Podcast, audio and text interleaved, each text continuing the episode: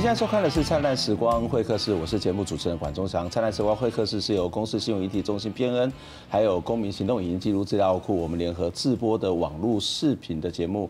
我们希望透过人物的专访，让大家能够去了解，在一些争议性事件背后，值得我们要再进一步探究跟关注的议题哦。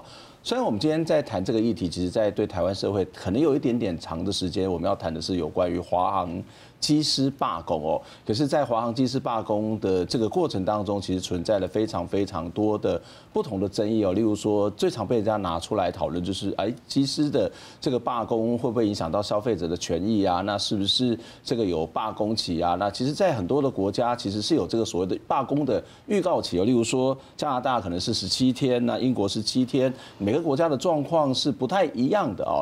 那但是这个罢工的预告期或者是消费者的权益，我相信有很多人都会特别的关注这样的一个事件，因为它不只是对于所谓的机师罢工或者罢工者的一些形象，或是议题，或是得到社会支持，其实说实在也是跟消费者权益是有关的。所以，我们今天在节目当中跟大家邀请到的是交大科法所的助理教授邱宇凡来跟我们谈这样的一个话题。宇凡，你好。嘿，各位观众，大家好。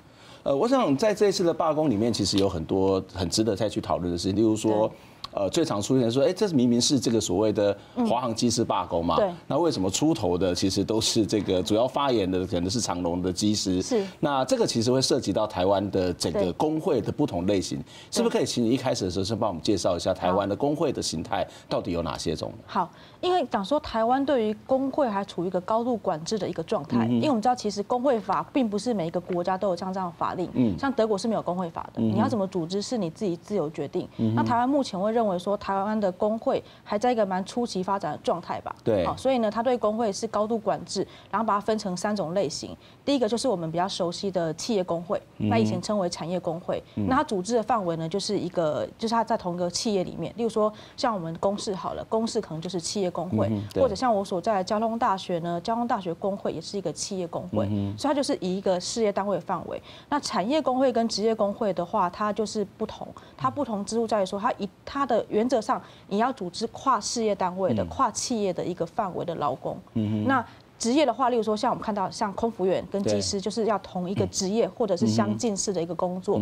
那产业的话就不分，例如说我们讲高等教育产业工会，我在这个教育产业里面，不管我是当教师或我当行政人员，我全部都可以加入这个工会。所以，例如说高教工会包括这个教师、行政人员、学生，其实也是可以加入，因为我们把它当做是整体产业的一部分。对，所以比如说像产业工会里面，它可能会分部嘛。例如说我是产业工会，可是我专门针对教师权益，那我专门针对那个学生助理。那我可能有不同分布的一个状态，那这样子的情况之下，它的范围跟它的组织结构影响到它工会整个运作跟政策的一个发展是不太一样的。这3种类型的工会，你刚刚谈到，其实台湾的工会法还是比较严格。对，你也跟我们谈到说，刚刚德国其实是没有工会相关的规定嘛？没有。那所以他们想要干嘛就可以干嘛。对，因为他们的想法跟跟台湾差很多，他们觉得说。今天组织工会不是你人民的事情嘛？那我今天人民组织成工会，我为什么还要你国家的承认？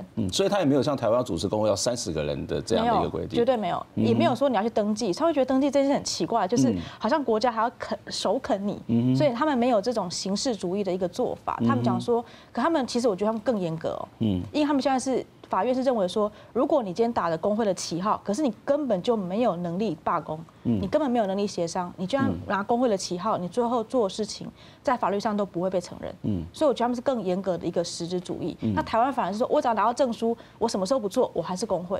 所以我觉得这个状况是，我会认为是有点荒谬了。这我们大家再继续谈，因为这其实跟这个蔡英文总统说，如果你有什么不爽不满，直接去找老板是一样类似的概念。可是也会觉得说，台湾的这种所谓的情况是不太一样的。我们待会再谈。这个主题哦，不过回到刚刚谈到的这个所谓职业工会、企业工会跟产业工会，他们对劳工的权益上面有什么不一样的保障，有什么不同，或者是现在这种各种不同的工会，它的组织的状况又是什么呢？好，我先讲一个最简单的，台湾就是让主持人提到，管老师提到。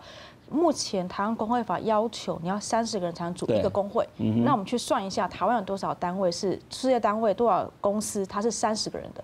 一般的餐饮业大概就很难了。对，所以我意思就是说，其实我觉得产业工会跟职业工会，我们先不要讲法律怎么保障哦，我会觉得这已经是劳工要主工会的一个唯一的可能性了，因为我不需要找我自己公司的，我公司做的5个人，我去找隔壁的，那隔壁的再找隔壁的，加起来就30个人了。所以我觉得他在克服这个技术性上的一个限制的时候，我在产业职业我很容易就可以达到30人门槛了。所以我觉得他突破这个目前法定的限制上，已经是第一个很大的一个帮助。那要讲法令上的保障的话，我必须讲，在罢工上面是没有太大的差距，它是平等保障3个工会。可是，在我们讲说，其实工会不会每天罢工嘛？对。可是我可能会每天处理会务。那处理会务上面，我们工会法目前很遗憾是对于那个企业工会保障还是最多的。像企业工会的话，如果你是企业工会的理监事，你1个月可以请50个小时的会务假。可是像产业跟职业工会就没有。所以我会觉得蛮奇怪，就是说，刚谈起来是应该是产业跟职业工会对于目前台湾组织的情况比较好。可是它保障比较少，那变成就是说，大家好，那只好去组企业工会，我才有基本的会务价。例如说，我要讨论要不要罢工，要不要协商，会变成这样一个状态。可是你组企业工会的时候，其实你会面临到内部更严重的紧张关系嘛？对，像我觉得这1、2年看到几个例子，我是觉得蛮严重的，因为呢，我看到几个企业工会的理事长，他就是被那个雇主解雇嘛，那被解雇之后，你就丧失了在这边工作的这个身份。你虽然可以诉讼，可是那个可能太复杂，那我就不能这边工作。那同时呢，我就必须离开这个工会。你虽然可以保留会籍，可是如果最后判决经过1、2年之后，确定你解雇还是合法的，那我就必须离开这个工会啊。那我累积的越久，因为你雇主解雇我，我就离开了。所以，变成说劳工运动的成果操纵在雇主的人事权手里，我觉得这个是一个很严重的情形。那如果说现在是产职业工会的话，我可能在 A 公司好，我被解雇了，那我可能去诉讼也没关系。可是我找到同样在这个产业里面，而且产业范围很广。那我可以继续在这个工会里面，所以我觉得他对于这个保障是差别会在这边显现，所以我会觉得说，其实从华航机师或者是空服员很多场的，像新竹普莱利罢工，我们看到说，其实雇主也开始有那个敏锐程度了，所以我觉得其实工会干部现在面临一个更险峻的一个处境啊，所以我觉得他们的整个工作权保障已经有点危险，所以我觉得说，如果连接到整个工会运动发展的话，可能转向产职业工会，我不会那么直接被雇主人事权控制，我就会是一个比较安全的一个做法。的确，它会出现的是一个包括你的相互资源，或者是刚刚谈到的内部的紧张关系，其实都会有很大的一个不同。因为说实在，你要在自己的公司里面要去弄一个工会，我觉得那个其实不要讲说老板压不压迫啦，你面对你的同事，面对你投的不同的意见，恐怕都是一个非常艰难的选择。那这个回到我们刚刚谈到的产业工会或职业工会的角度来看，就是我们刚刚一开始讲到说，这个职业工华航是一个职业工会，然后他在投他是一个机师工会嘛，然后在投票的时候其实是怎么投的？就是说，例如说他本身包括了这个所谓的长荣的机师，包括了华航的这个机师，那怎么去投的？那怎么去计算票数？那这个投票是什么样才有效力的呢？是这个。我原则上是规定在我们现行的那个我们讲劳动3法嘛，劳动3法里面的那个劳资争议处理法里面有讲说，如果我今天要宣告罢工之前，我必须经过全体会员过半数投票同意，这个就是我们所讲罢工投票的过半同意。那现在会产生一个状况啊，像因为我们刚刚讲说，其实劳工已经看到我必须组产职业工会了，才是我的未来嘛。那产职业工会必然是一个很多事业单位的员工组合在一起的一个组织，所以例如说我们就举最近的那个例子，就华航好了。那这种状况的话，大家想一下，如果说今天我是那个机师工会，我今天只想针对长荣罢工，举例而言，那我如果只针对长荣罢工，我要求我所有的会员来投票。那假设我所有会员的人数是5000人，我在长荣的会员假设是500人，那我表示说我5000人是全体的话，我要2500个人同意。可是我长荣只有500个人，我永远达不到这个门槛，所以这个解释的结果是不可能的一个状态。所以就是说，我们看到就是说，其实前天法院判决已经出来了，他要求这个全体是限定在就是我罢工范围里面的这个全体。所以我刚刚举例说，如果长荣罢工是500个机师的话，是这500个过半的一个状态。那我觉得这个是目前一个法令它规范一个。这样子规范下一个比较合理的一个解释啊，可是我觉得这个危机哦，因为他说这个范围，那如果说未来我是机师职业工会，我想要发动一个就是所有航空业，因为我组织全台航空业嘛的一个罢工，那表示我要把罢工投票范围变得很大。对，那我觉得这个对于工会来讲会是一个蛮困难的一个状态，变成我要发动一个全台的一个罢工投票。所以我个人认为说，目前为止，因为我们的产业工会跟职业工会其实还是比较以特定单位为发展，有点还是产职业工会、企业工会化的一个状态。可是如果再过个10年，可能会变得真的产业工会，我真的是跨产业，我做的是产业型跟职业型的谈判的时候，我觉得罢工投票会成为工会去发动罢工一个很困难的门槛。所以我觉得这一条的规定可能未来要去做一个修改。对。这里还有另外一个问题，就是我们刚刚谈到的国家的角色，例如说华航罢工这次其实比较有趣啊。例如说华航不是一个纯粹的资方，这个应该讲说这个资方本身还有所谓的国家的这个所谓的股份吧，好，国家也扮演某种角色。可是，在所谓的协调的时候，其实又是政府的代表。对。那到底这个政府的代表又是资方，然后他其实政府这个时候好像又变成是一个中立的第三者，对，这是一个非常什么样的一个混乱的状态？这个所谓的公，当然结果看起来是满意的，可是在这过程中会不会有一些疑虑的存在呢？是，我觉得满不满意可能要问工会了本身，因为这个可能还没有蛮多讨论空间。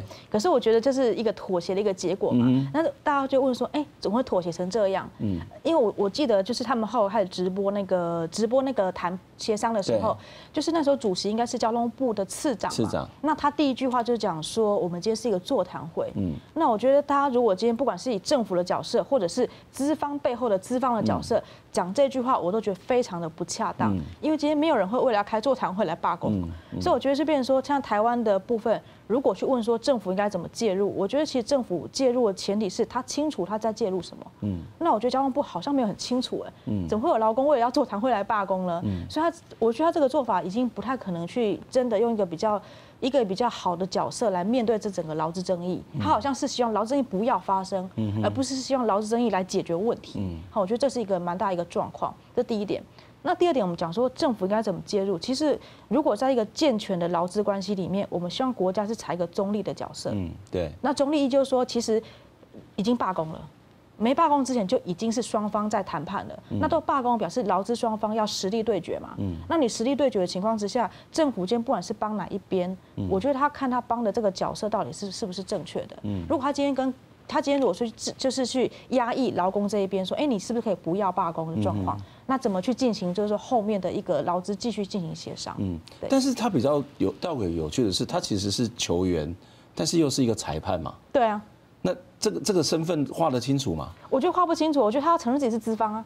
那他承认资方，他就应该去面对这整个劳资争议啊。可是也是，我觉得他现在有点是保持距离，就是说我是一个中立的仲裁者，我觉得你们两方都要适可而止。但是会不会劳方也会觉得说政府要出来瞧啊？就在很多时候我们在工会运动的时候，也会期待一个政府出来瞧，表示。一部分是我们实力不够，另外一部分可能是觉得，哎，他的公权力是可以大于这个所谓的我的实力嘛。我相信台湾劳工一定有这种期待，可是我觉得这个我会觉得他这个是要慢慢的去做一个发展。例如说，如果像问我说会不会觉得劳动部跟交通部那一天不要出现，我会说我不会这样觉得，因为我觉得那一天那个政治团的状况。可能没有很顺利吧，那没有很顺利，罢工会延长嘛？那我觉得台湾目前对罢工认识还在一个很初级的状态。如果真的延长的情况之下，后果可能目前为止比较还没办法做一个判断，所以我不会认为他们不要出现，可是他们不应该去讲说什么座谈会或等等相关的一个这样的一个发展，我会觉得这边是有一些问题的。那这个是需要什么样的条件吗？例如说你刚刚谈到那个德国的状况，就是政府就基本是不管你们，是双方去对决。对。那台湾会有这样的一个条件的可能吗？我觉得。暂时目前为止没有那么快，因为我觉得就是说要让劳资放手，让劳资方去谈，这个一定是有一个所谓工会民主的一个成熟的状态，跟社会对于工会是一个很重要组织的这个认识要建立起来。还有最重要的是资方必须面对说工会就是一个正常的存在，而不是那种说，哎，工会可不可以不要有意见？或者工会可不可以不要不存在？一旦这种心态一直持续，他没有谈判的这个习惯的时候，我觉得就会很困难。所以其实我们现在台湾的劳动三法有很多规定，还是让政府可以介入。像我们可能最后会谈到一些像强制仲裁，那这个国家就是强力介入，他不在乎你劳资双方的想法。所以我觉得台湾还是停留在一个蛮国家威权来指导罢工的一个情形。这的确是一个我觉得是一个。我不知道是一个很严重的问题吗？还是一个很难解的问题？还是一个必须等待时间的问题？是，这其实是一个必须要真正的一个工会的运动，就是必须工会自主。可是，在这个过程当中，看到台湾的整个工会长期是被压抑的，甚至在这个应该要有的权利或者是基本的意识都还是不够强的时候，好像又会常常希望政府出来去瞧这个问题。那这个其实是很多的一些必须要去讨论或者深究，但是它是不是只要在最重要的地方是在于它的规则之定，或者规则的定的过程怎么样让它民主化，反而是更重要的。我们先休息一下，我们待会回到现场要继续来跟大家谈所谓的罢工，不要有所谓的预告期哦，到底预告期到底是对谁的保障？另外有一个在这次过程当中还有一个还蛮值得我们去讨论的一个议题就是。劳工运动到底要争取什么？只是一个纯粹的薪资条件，还是整个劳资关系的改变？我们先休息一下。今年春节期间，华航机师罢工7天，影响上百航班停飞异动26000多人。罢工预告期是否入法？交通部倾向提出修法，与劳动部协商尚未有共识。但根据平面媒体报道，劳动部长许明春表示，基于保障消费者权益及兼顾合法罢工权，不建议纳入劳资争议处理法中。不过，航空业属特殊产业，建议将罢工预告纳入民航法，但引起桃园市空服员职业工会不满。飞航安全有什么特殊性？就是4个字而已，交通安全。那是一个大工程，那是个长时间的投票出来的一个结果。那这段期间。请问你政府在干什么？劳动部、交通部，你们在旁边看戏吗？工会指出，要达到合法罢工，必须经过劳资调解、工会投票通过，整个过程耗费将近2个月，等同于预告罢工。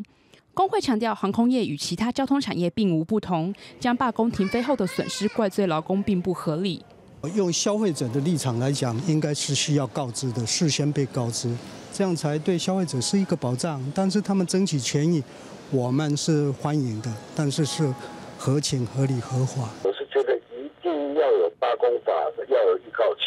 这个是对外联外的交通公司一定要修法去让罢工要有预告期，而且我建议应该在15天。罢工预告期在国外有2天到10天不等规定。商业旅行工会认为台湾是离岛，飞航是对外重要枢纽，建议纳入15天预告期。但劳动法学者邱俊彦则认为，航空业不像自来水、电力涉及公共利益，不属于必要服务条款，有可取代性，无需加以限制罢工。劳动部则表示，对于罢工预告期仍在审慎评估中。记者陈淑敏、陈柏宇台北报道。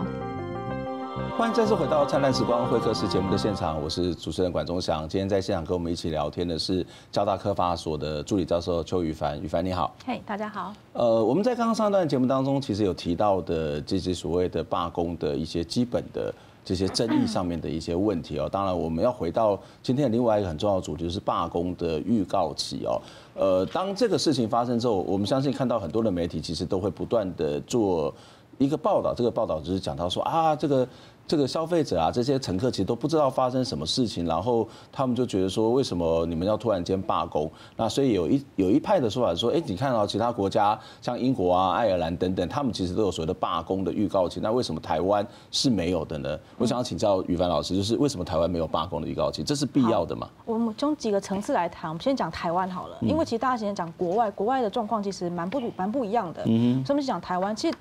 应该说，罢工到目前为止，在台湾真的发生的次数真的很少。那有些可能发生还没有开始，然后就结束了，所以大家对罢工的法规还蛮陌生的。那我可以非常简单的解释说，如果你今天想要罢工的话，你要过很多门槛。第一个，像我们上半场有提到嘛，你要先组织个工会。目前台湾只承认工会的罢工，那非工会的罢工，像自救会那一些的话，可能会很有争议。所以你第一个你要组织成工会。那你组织成工会之后呢？离你要罢工的情况之下，你第一个你一定要有诉求嘛，所以你要先发生一个劳资争议，而且这个劳资争议呢，必须是你想要去变更你的那个劳动条件，例如说你要把工时缩短，或者像这次疲劳航班机师的问题，或者你想要提高你的薪水，然后增加你的3节奖金，这个我们法律上称为调整事项。你必须是这些事情哦。如果你今天是被积欠加班费，然后被积欠工资，这个的话我们叫做权利事项，你只能去法院诉讼，你不能够罢工。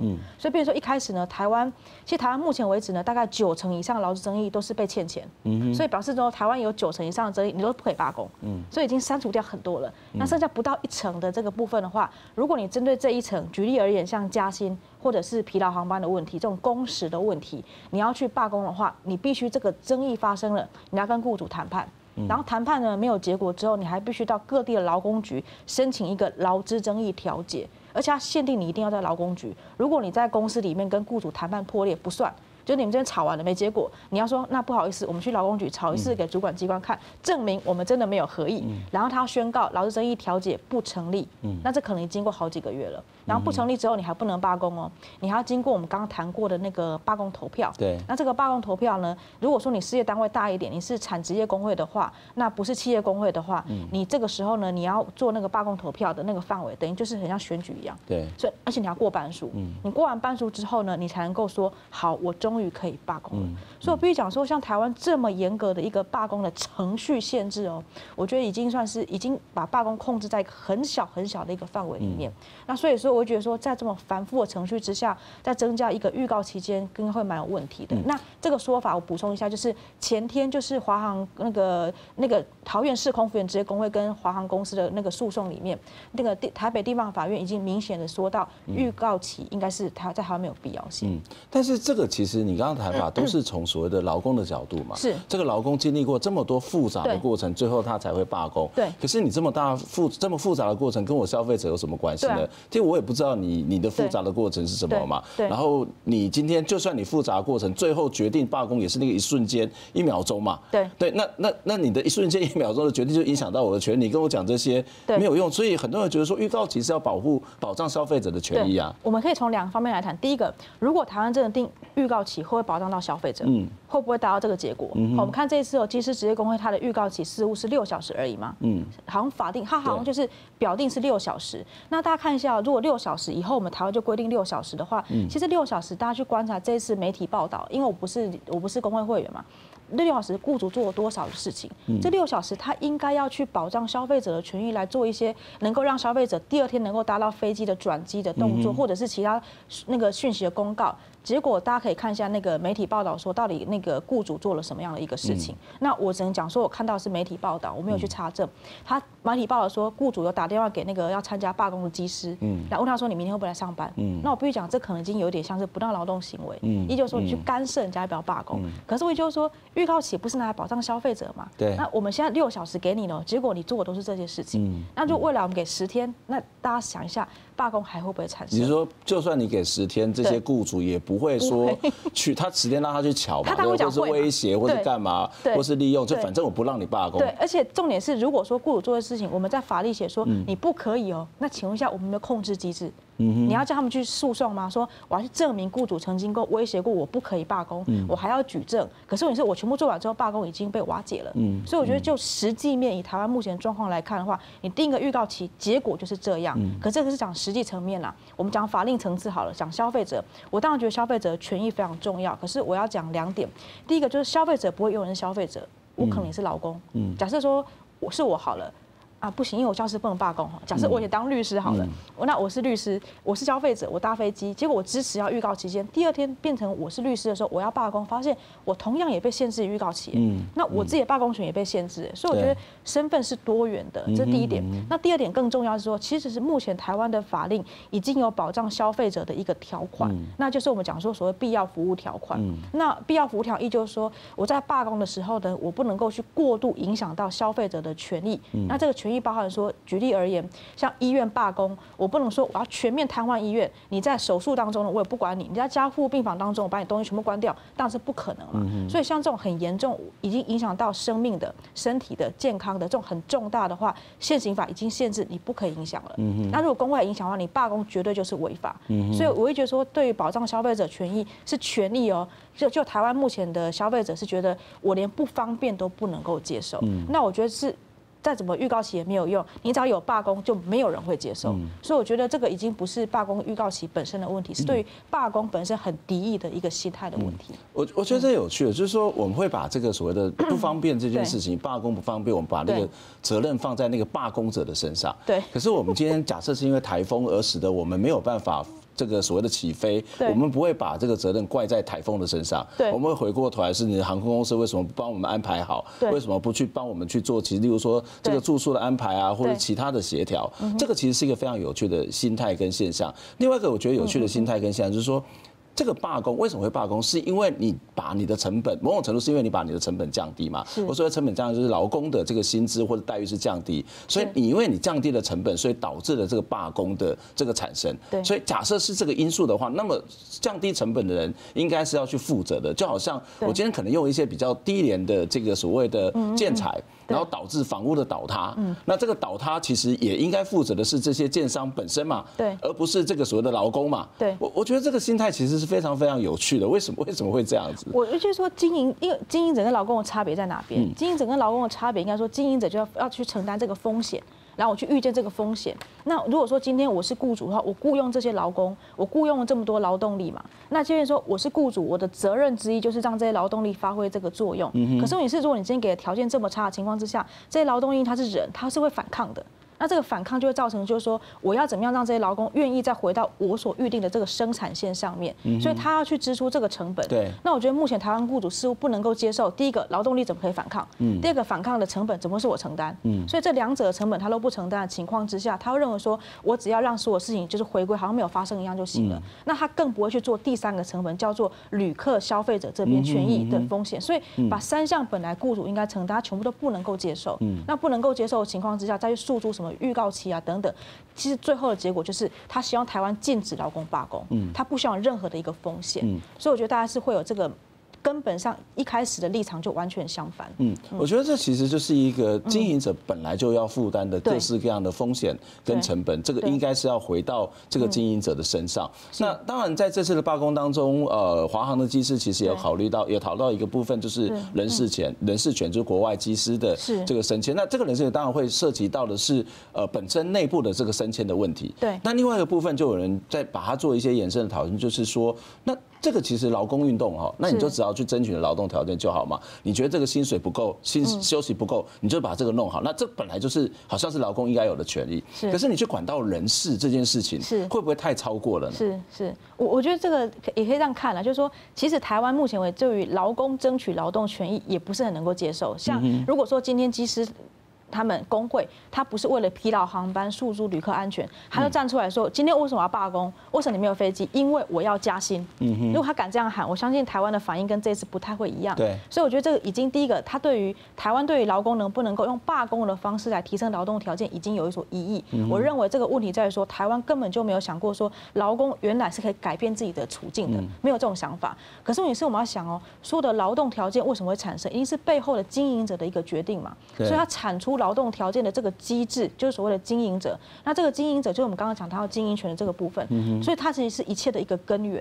所以我个人会认为说，这个情况之下，他其实是应该去发挥工会的影响力。那我可能举一个例子，像德国宪法里面是有保障说是可以罢工的，可以进行团体协商的。那它可以影响什么呢？劳动与经济条件。那这个劳动与经济条件，它不是单写劳动，就是因为它必然跟整个经济有所关联嘛。只说有没有到人事权，这个可能。 不一定有解释到那么广，这个可能看个案的一个状态。可我说那个思考是有说，我跟经济的政策关系，跟整个企业的一个政策是要连接过去的。我觉得这部分是不能够去排除，不然我每天都要争取说，我是不是时薪从150变160？可是为什么永远不会到160？就是因为整个经营政策没有想要提高整个人事成本。我觉得其实劳工运动还有一个蛮重要，就是要不是在那个纯粹的薪资、休息上面的这个所谓，这是最基本的，而是要去改变这种所谓的劳资的关系。 或所谓的生产的关系，所以像我记得以前在智利晚报在这个所谓的。 这个所谓转换雇主的时候，事实上他们有类似的这种罢工的这种状态。那他们其实提出了一个概念叫做编辑室公约。那这个编辑室公约，因为他的老板换老板嘛，所以他们担心这个编辑室的自主其实是会受到影响的。所以呢，他们在这编辑室公约里面有一个很有趣，就是总编辑的任命必须经由。工会啊，这必须经过编辑室同意。是。那我想这个其实是一个最大的对所谓的一个编辑室人事权的一种所谓的掌握吧。对。因为他觉得我是一个专业，所以这其实包括像工会公司以及不断在强调一个是所谓劳工董事或是员工董事。对。这个其实就是要去改变这种所谓劳资关系，去争取这个所谓的产业民主。这其实是工会运动里面在台湾好像还必须要再更往前走的一步吧。对。而且我觉得就是说，不管讲劳工董事或其他，我们讲说其实参与经营最弱当然是劳资会议嘛，因为劳资会议只有一个咨询的一个权利，那可能高点是劳工董事之类。可是我觉得绝对不可能说我只诉诸劳工董事，而说我整个制度必须跟工会民主连结，对，而不是我派几个人在经营层，没有，他一定要跟可能工会的基层连结。那我觉得这是目前台湾还蛮缺少的，可是必然要去发展的，因为我不影响某个程度的经营的话，我的劳动条件我永远在收烂摊子，我不可能去参与他整个一开始的这个形成。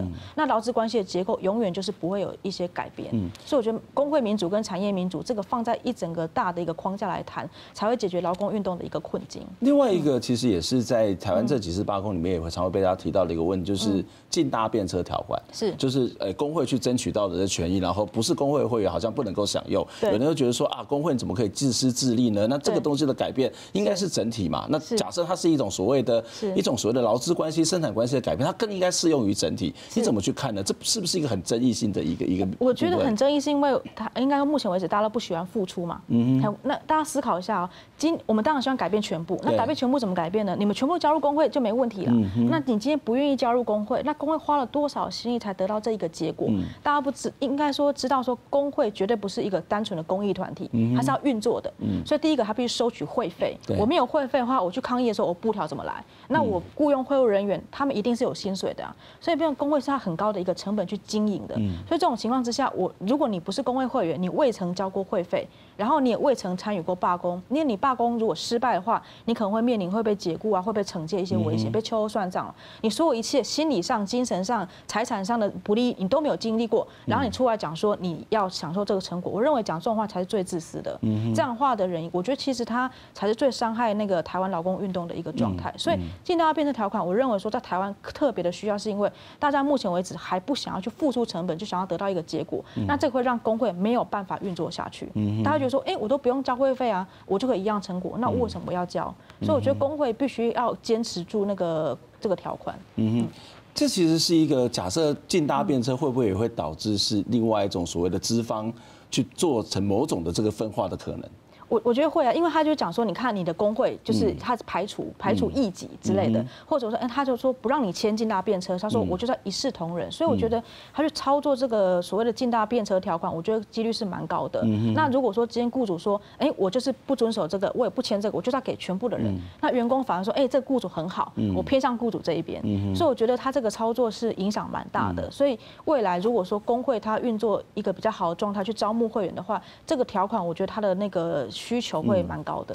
的确，我想在台湾的整个工会运动当中，其实华航罢工可能是某种指标性的意义。可是刚刚谈下来，其实还有很多东西都必须要再进一步的厘清，并且进一步的去讨论。因为这所谓劳工运动，它绝对不会是只有在基本的薪资待遇，而是改变那个背后劳工关系、劳资的关系。今天非常谢谢宇凡来接受我们访问，谢谢。下礼拜空中再会，拜拜。